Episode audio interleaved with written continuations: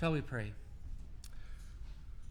Our Father in heaven, it has been our joy this morning to be able to sing the praises of our Redeemer and to know that no scheme of man, no power of hell can drag our souls out of your hands and away from you. We pray that as we consider this this morning, your word, and we look toward the coming year, your spirit would guide our thoughts and meet us at the point of our need. In Jesus' name we pray. Thoughts for the new year. Um, I trust that what I have to share with you this morning will uh, give you pause and perhaps cause you to think about your role in, in this fellowship and in this ministry. I, um, I did something that I can't say that I've ever done. I listened to my own message of July. Can't say I've ever listened to one of my own messages before. I don't know what put it into my head to do that. I was kicked back in my La-Z-Boy and I had my computer in front of me and I was actually looking for something else. and I realized when I listened to it that the key point at the very end was very, very badly expressed, very poorly enunciated, coming out of my throat. And my message in July was on the subject of love. And I had said that, you know, with all of the apologetic literature and proof of Christianity that is, is accessible to us and that is powerful and wonderful and useful. There is something very um, powerful, unique, and undeniable about love when the, when the love of, of God is shed abroad in our hearts and we are interacting with the unbeliever. The thing that we have consciousness of is to be able to say, I love you. And that's the three words that I didn't really get out of my throat in July. But that's very important. If you are able to say that and if you know that, what a testimony that is to yourself that you have that love for the other, but also that it is the result of the love of Christ being shed abroad in our hearts, but also that the love of Christ ex- is extended to and includes love of the other person that you may be um, perhaps ministering to. And that is my subject this morning. A couple of things, a couple of conversations I've had in the past six months. Uh, I, I, went home, um, for, in fact, was from this building a couple of times, kind of shaking my head in wonder and feeling, I'll tell you what I felt a sense of humiliation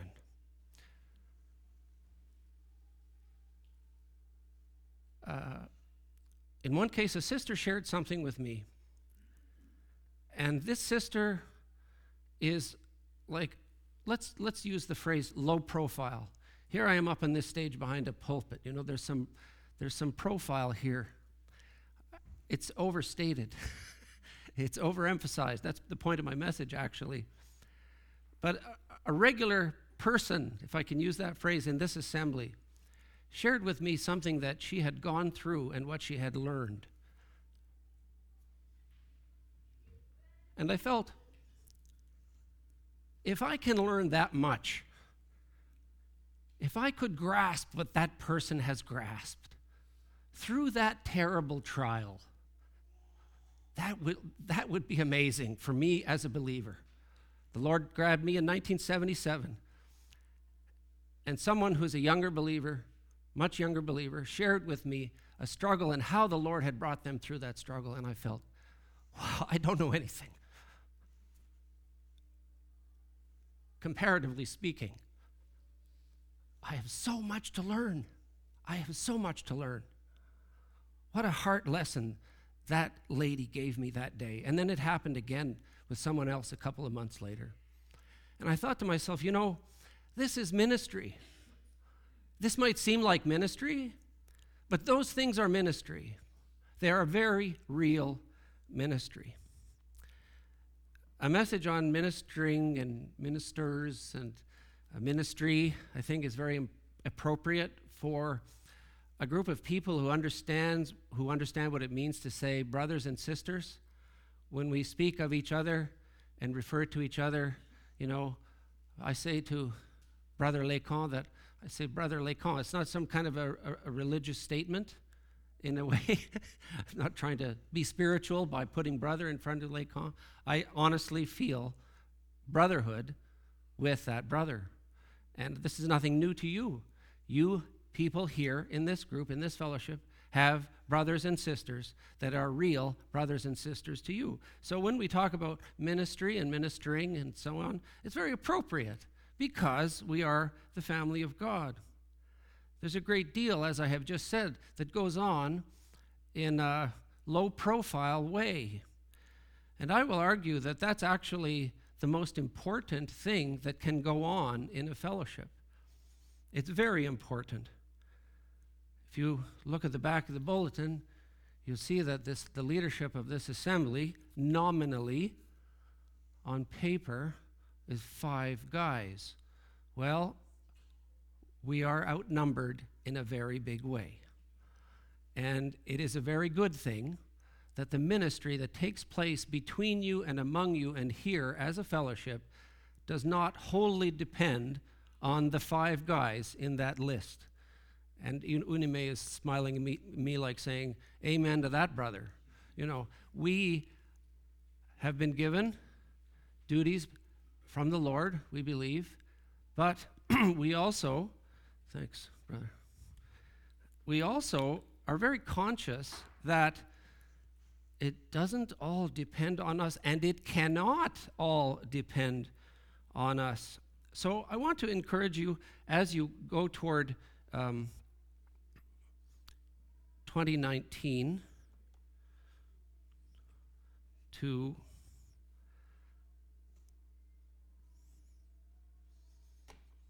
mm, I tried the scroll key, Matt. Oh, there it is. It's uh, scroll up, not down. I want to uh, uh, encourage you as we as we come to 2019 to continue to minister to each other. What does the Bible teach about your ministry? It has a lot to say it has a lot to say about what ministry is and where it comes from. Ministry and ministering, what, what do these words mean? I think sometimes they get. Um, um, what, what, what could be a word? I have been thinking for a month what could be a word for this? Religified, religiosified. To, to turn something into a, um, a completely loaded word that then gets kind of separated from its original meaning. This is not a good thing. It's not a good thing.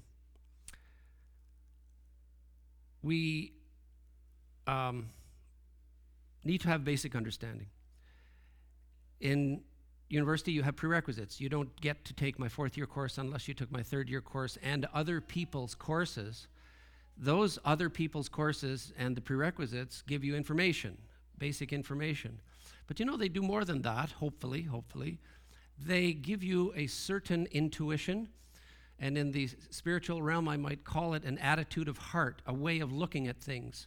If we have a grasp of the scriptures in terms of our relationships with each others, it, with each other, we can bring to our fellowship the right attitude Everybody knows that attitude is very important. My mother was very fast at pointing out bad attitude. Don't give me your attitude. Attitude is very important, very important. Positive attitude, negative attitude. How should we approach these things from the heart, from a general way of looking at these things? This is kind of a, you might say, a, a prerequisite to, to, to proceeding. I'm going to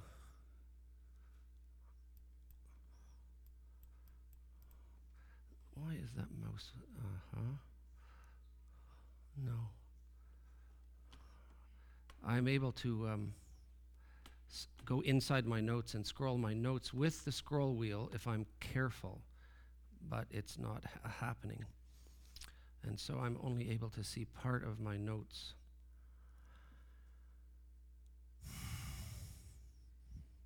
Okay. Thirdly, what we have, uh, secondly, what we have, and thirdly, what we can bring. So that's my thesis today. That is my body of ideas to try to bring together to the idea of ministry and ministering. And inside of that thesis is a paren thesis, a parenthesis on the life of Moses. And I, I think that is um, a very good thing for us to think about because many of us might, may think, and some of us do think, based on my conversations with you, and I look at my own life and I go, yeah, we think that, you know, I'm different. I have my history. You don't know my history. I have a complex history. Actually, to tell you the truth, my history is a mess. My history is complicated and messy. I'm glad that you don't know it. And I think, I have a feeling that many people would probably tend to say the same thing.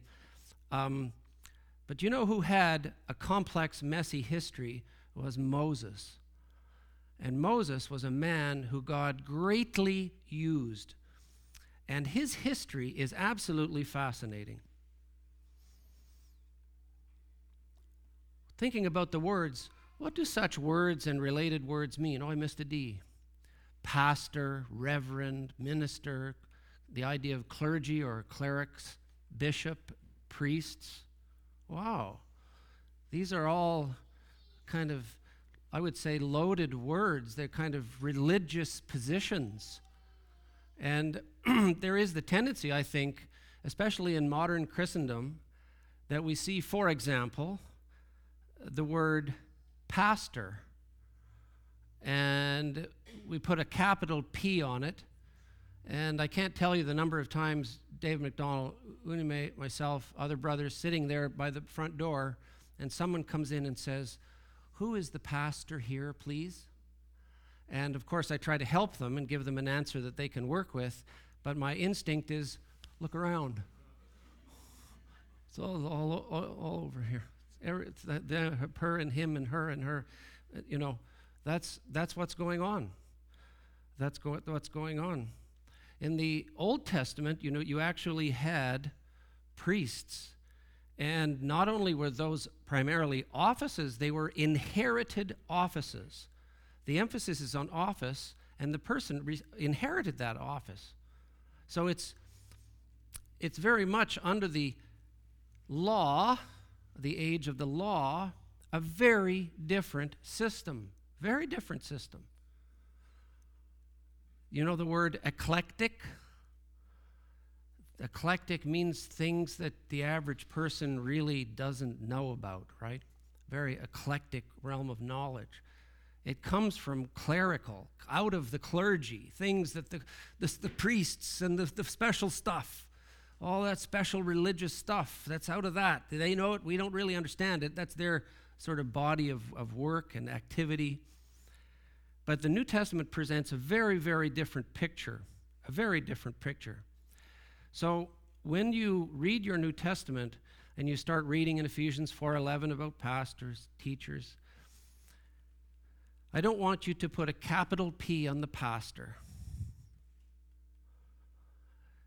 I want you to understand that words like deacon and pastor have very ordinary meanings. And the person who changed the culture, who did the major, you know, obviously, the Lord, the Lord Jesus, who, the, the one who taught us that we are in for a huge cultural shift was the Lord Jesus Christ himself. And he emphasized this, new, this coming new culture, in fact, over and over. But Jesus called them unto him and saith unto them, Ye know that they which are accounted to rule over the Gentiles exercise lordship over them, and their great ones exercise authority upon them. But so it shall not be among you, for whosoever will be great among you shall be your minister. And whosoever of you will be the chiefest shall be servant of all. For even the Son of Man came not to minister, but to, uh, to be not to be ministered unto, but to minister, and to give his life a ransom for many. So the Lord Jesus is our example. As glorious and as high a person as he was, there was and never will be one like him, the incarnate Son of God.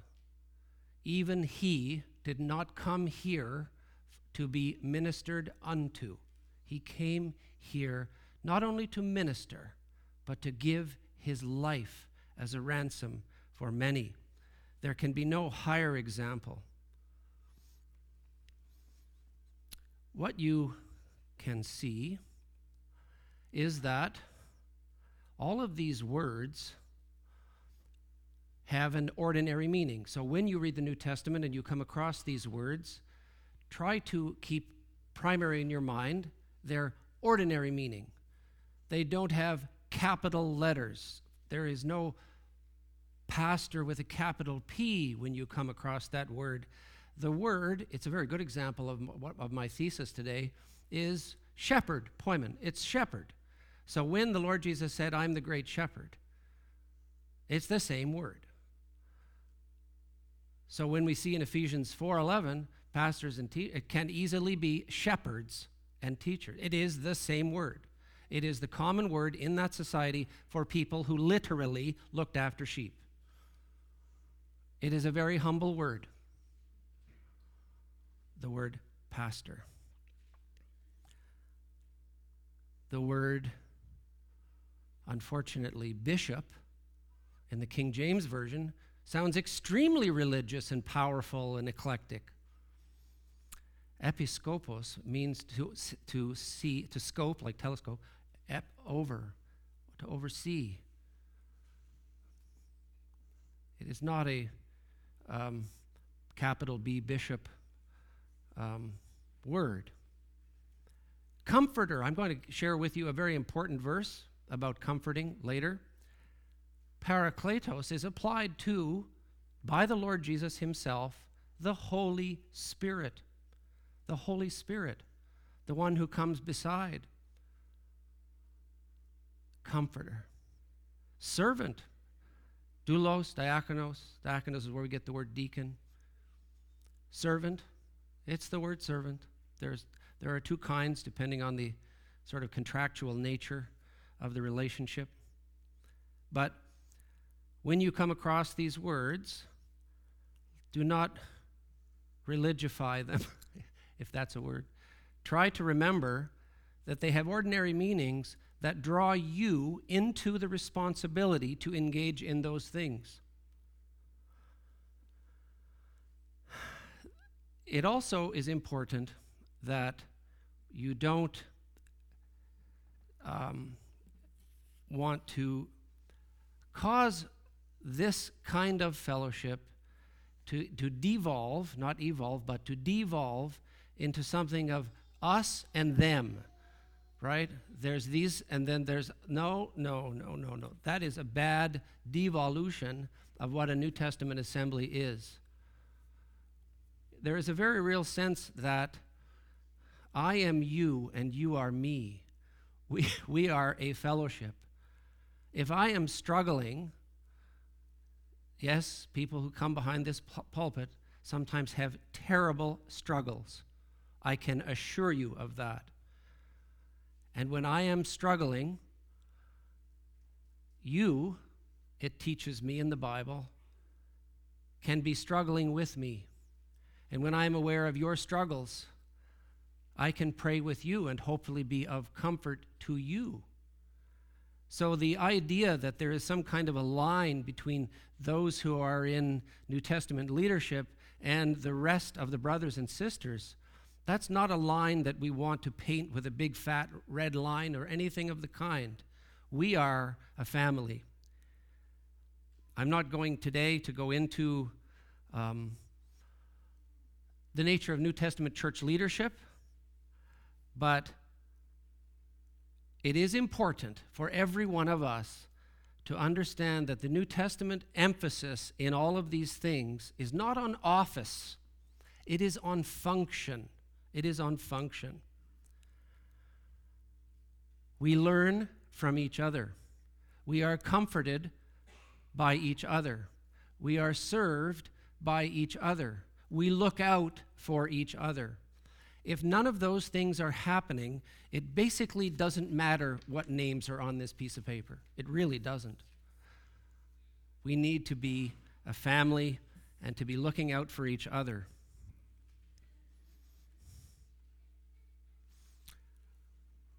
As I have said, these words are common words having ordinary meanings. Let's be aware of that. And that the New Testament writers repeatedly emphasize function, not office. Now is my parenthesis the life of Moses. What a fascinating life. How many people do you know have ever been um, semi orphaned or, you know, at, at risk and end up being floating in a river? You know, start your life as a baby floating in a river. That's a little bit unusual. Vigorous child, found by a princess. And in the plan of God, the wet nurse becomes his own mother and he's brought up as a prince of Egypt. Wow. He's brought up in such a way that he sees his mother and he knows his sister. They are the ones who tell him who he really is. And then day by day, what does he have to do? He has to function as a prince of Egypt. Wow. How long?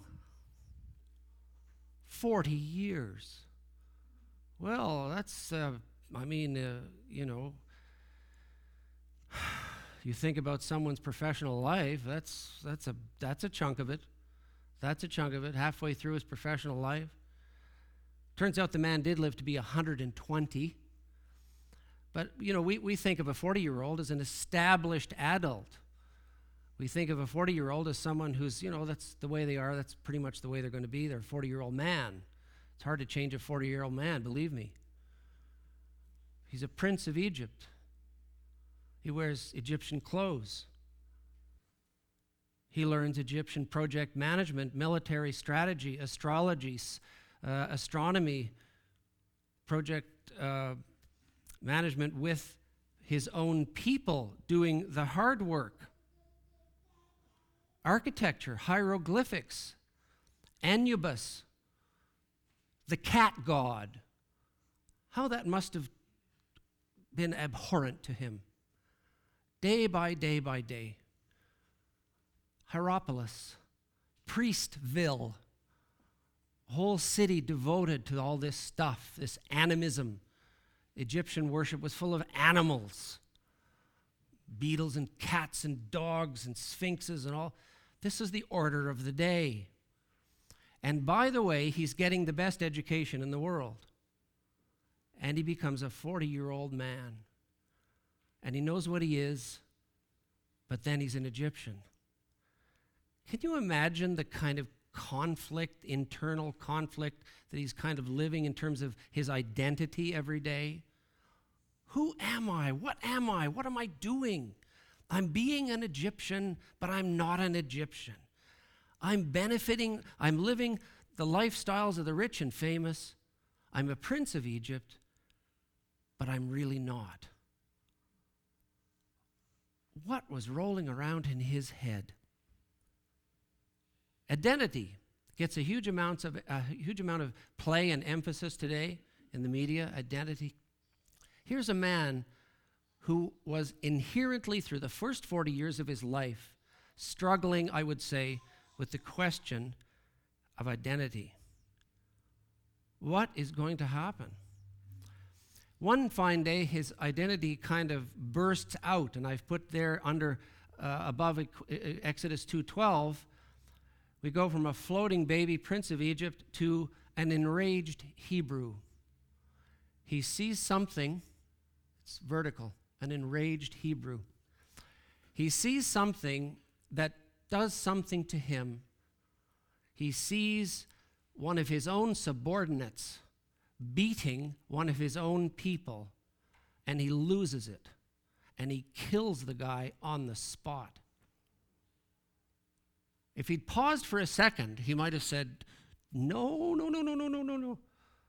But I think after 40 years of being two things, of frustration, of identity crisis, something burst out of him, something very Hebrew. And he killed the Egyptian on the spot. Then his own people see him not long after, and they say, Who, who made you uh, leader, our leader? We know what you did. And Moses got scared and ran because he figured that if they know, everybody knows. It's not my days are numbered, my hours are numbered. And he ran. He ran out of there and he went to a totally different kind of like block of life. It's, it's so incredibly different. It could hardly be more different than his previous 40 years. He waters some sheep, he meets a family, he marries a woman, he becomes a shepherd. I think sheep are fairly boring. The, the, the, the word that the uh, Bible uses as to where he is is the backside of the, of the desert. You know, some say the backside of the wilderness, the King James Version. How, how, how well put that you're, you know, we would say you're, you're in the boonies of the boonies and you're watching sheep and you know all about the learning of Egypt and you're watching sheep. And then one day, we don't know the time span between the, the murder, but that's what it was. It was a murder. We don't know the number of years or days between the murder and then he, he marries and so on, and he's, he, he's, he's out in, in the wilderness, in the backside of the wilderness, and he encounters a bush that is burning but not burning. And he has to go and see. And he meets God. He meets God. I am that I am. And then, for 40 years, he watches sheep and spends time with the one who is I am that I am. That's amazing. That's absolutely amazing. I would say that over those 40 years, what was happening is Egypt is leaving Moses. Moses has left Egypt, but over the next 40 years of that block of his life, Egypt is leaving Moses. I suggest to you also that here is a man who benef- had a beneficial lifestyles of the richest, famous kind of lifestyle, who enjoyed it, who murdered someone in anger and ran away from the situation. Do you think you get over that easily or quickly? I don't think you get over that easily or quickly.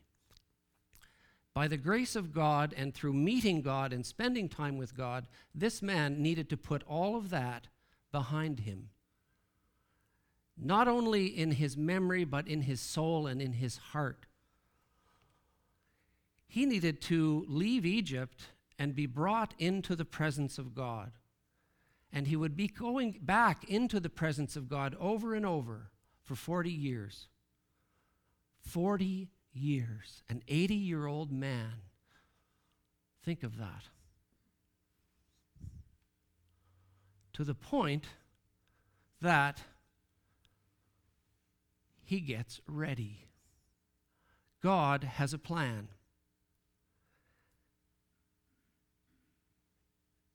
We, we use the phrase clean slate. When he had a perhaps a clean slate, God said, Now. But you know, I think it was more than that. That's kind of a secular phrase. He needed a new heart and mind, he needed to be remade. Maybe at the beginning of the 40 years, and he realized that this process was underway, if he'd said to God, God, how long is this going to take? Maybe God might have said to him, it will take as long as it will take. That is how I think it is with us. We aren't very patient with ourselves. We need to spend time with the Lord, and in putting our past behind us, in our hearts and minds, it takes as long as it takes. We need the kind of genuine, redemptive, spiritual healing and remaking and recreation within ourselves that only God can do and only can happen, can only happen by spending time with the Lord. And there is nothing that will replace that. There is nothing that can accomplish that like spending time with the Lord. And what is that demand? He gets to be, he is now ready. God says, You're ready. You're my front man. You're the leader. And what's the demand that he states to Pharaoh? Four words. Think Charlton Heston Ten Commandments. Hmm. Let my people go. Let my people go. The previous Pharaoh had died, and he was standing there in that court and all that finery and all that architecture that he knew so well. And his goal was to be used of God to see God bring his people out of that country. Let my people go. Now that's interesting. When you read it, God says, this is what you will say to them. I found six places. You, Pharaoh, must let my people go. So when Moses is saying, Let my people go, he is repeating what God told him to say. And that's a good thing to remember in ministry. The first thing to remember is that you are God's people. That's very important. You belong to God, first of all. You are not uh, answerable, if you like. You are not primarily in, in your relationship to, say, senior believers in any sense ours. We have to come to that place. We have to, we have to say to all of us in all of our ministry to each other, you first belong to God. And maybe God can use me in your life. God told Moses to say, Let my people go. Moses, do you understand?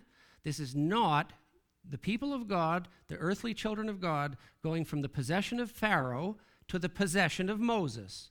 Do you understand? That's not what's happening. You're going to lead them, but that's not what's happening. Let my people go means let God's people go. Let God's people worship in freedom and live in freedom.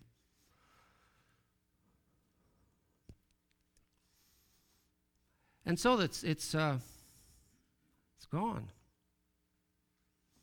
What do we see at the end of this parenthesis?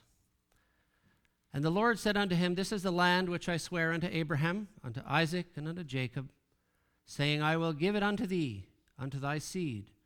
I have caused thee to see it with thine eyes, but thou shalt not go over thither. So Moses, the servant of, God, of the Lord, died there in the land of Moab, according to the word of the Lord. And he, God, buried him in a valley in the land of Moab, over against Beth Peor, but no man knoweth his sepulchre unto this day. Moses was an hundred and twenty years old when he died. His eye was not dim, nor his natural force abated. Isn't that wonderful? Isn't that something? James tells us that Abraham was the friend of God. Moses communed with God. He spent time with God face to face, and you can read that in verse 10 of the same chapter. He was a special man, empowered by God and loved by God. That was where his power came from. He was that close to God that he, what he did was by the power of God. in leading God's people. Here's a lesson from the New Testament from Moses' life. Do you know this verse, these two verses? For the weapons of our warfare are not carnal, but mighty through God to the pulling down of strongholds. Strongholds. Casting down imaginations and every high thing that exalteth itself against the knowledge of God, and bringing into captivity every thought to the obedience of Christ. There it is. The weapons of our warfare are not carnal. Moses picked up something and hit a man with a stroke and killed him. Is that how people are going to get out of slavery? no. That's one guy, and that's your flesh, and that's not how this works. When we approach the spiritual challenges that we have, the first thing to remember is that the, the mechanisms and the tools are not clubs and swords or anything analogous to that. They are the knowledge of God. Because that's what these things are exalted against. They are exalted against what Moses had deep knowledge of 40 years in the backside of the wilderness knowledge of God. That's what he had. What he was then able to do was to cast out those imaginations and those thoughts and every high thing inside of him from that high court that exalted itself against the knowledge of God, and it was all, dis- it was all put away. It was all evaporated. All of that stuff, it evaporated. And his thoughts became obedient to Christ. That, I think, is one very important lesson from the life of Moses. And if we have complex personal histories, that's important to remember too. That the, there is nothing like the knowledge of God. There is nothing as valuable, I'll use a secular word, as therapeutic. There is nothing more profoundly healing and valuable than the knowledge of God and spending time with God.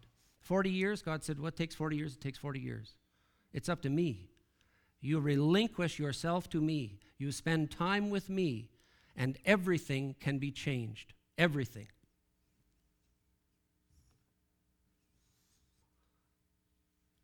what do we have as Christians? I have about four more verses to share with you at six minutes after 12. Here are some things that, that we can know. We can know that the Lord Jesus can help us. We all need help going through this life and this world and all its trials and tribulations and troubles. We need help in that he, him, he himself hath suffered being tempted, he is able to give succor to them that are tempted. He is able to help. The word is help. But it is, I love the word succor in the King James because it's like a tangible word. You ever feel that way? I need tangible help, Lord. Yes, the Lord says, I know. You're getting to the end of your rope. I need help. The Lord said, the Bible says that He is able to give you succor. He is able to give you palpable help. He is able to give you real help. That's what we have. We also have a Savior who said this Come unto me, all ye that labor and are heavy laden, and I will give you rest. Take my yoke upon me, upon you, and learn of me, for I am meek and lowly in heart, and ye shall find rest for your souls. For my yoke is easy and my burden is light. What a paradox. But that is the inheritance of the born again Christian to know that we have a yoke of learning with the Lord Jesus, which turns out to be, although it is a yoke, the easiest way of living is to carry that particular kind of shared struggle. To struggle with the Lord is the only way to struggle. And oddly enough, it is the easiest way to struggle. Try to do everything in a carnal way. See how that goes for you. I'll tell you, it doesn't go well. I'm still learning not to do that. We need to take his yoke upon us and find his special kind of rest. It is, is as though the Lord is saying to us, I'll work with you if you'll work with me. We need to work with the Lord and allow him to carry our burdens. So, in ministry, ministering, ministers, you're all ministers, ministering, what can we bring? Know this one? Blessed be God and the Father of our Lord Jesus Christ, who comforteth us in all our tribulations.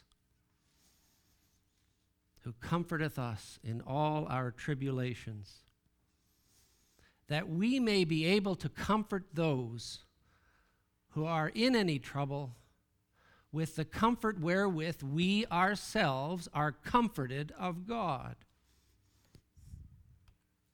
Blessed be God, even the Father of our Lord Jesus Christ, the Father of mercies, I left that out, and the God of all comfort, who comforteth us in all our tribulation, that we may, may be able to comfort them which are in any trouble, by the comfort wherewith we ourselves are comforted of God. It's a great thing to be able to minister to people, but I'll tell you one thing you can't do. You can't do it if God is not ministering to you. It's an awful hard thing to comfort people when you yourselves know nothing of the comfort of God. You want to be able to comfort people? You have an infinite resource. You have the comfort of God. This word, comfort, is the same word that the Lord Jesus says when he says he is promising that a comforter will come, it's the same word, parac- parakletos. One who comes beside. Has the Lord come beside you in your tribulations and troubles, and you have seen how he ministers to you? Yes. Now, perhaps, perhaps you have a clue how you might minister to someone else with the very comfort that you have experienced yourself.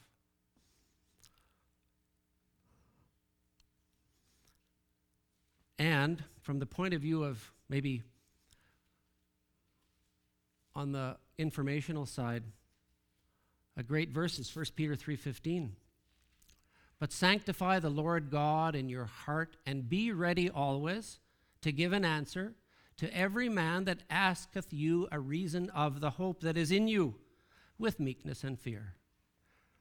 Are you ready to give an answer? Do you have a word in season? If you're spending time with the Lord in 2019, you can expect to have a word in season. You can expect to have an answer for the person who says, You're different. What makes you tick?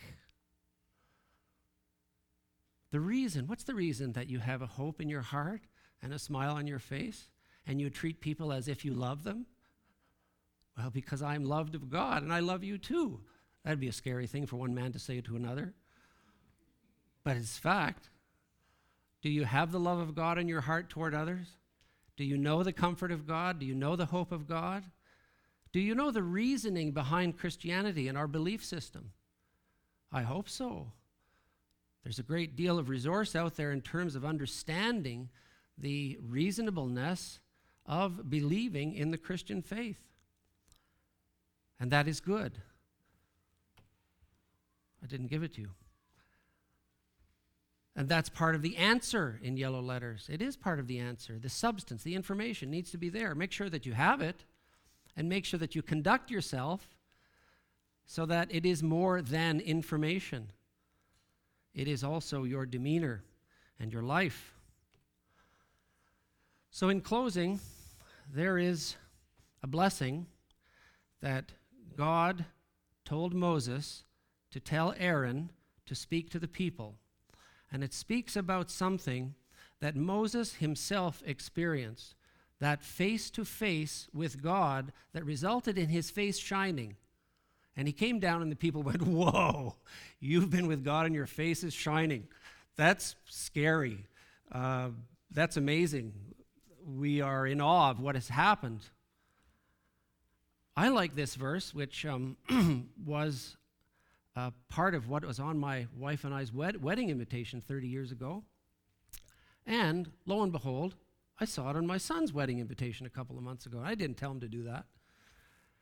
But it says, The Lord bless thee. I'm thinking of 2019 for everyone here. And keep thee. The Lord make his face shine upon thee and be gracious unto thee. The Lord lift up his countenance upon thee and give thee peace. It says, You too? Moses has had an experience of that shine, that glory. You can actually also reflect something of God's glory because his face can shine on you. Well, if it's shining on you, hopefully it also has some reflection to the world around you. Shall we pray? Our Father in heaven, we confess that we are weak people and we have our own attitudes and histories and things that you would really want to overrule by your Spirit and teach us to move on. Help us, Father, to be people who move on by your Spirit and to know the joy in 2019 of being able to minister to others as you have instructed us to do. We pray in Jesus' name. Amen.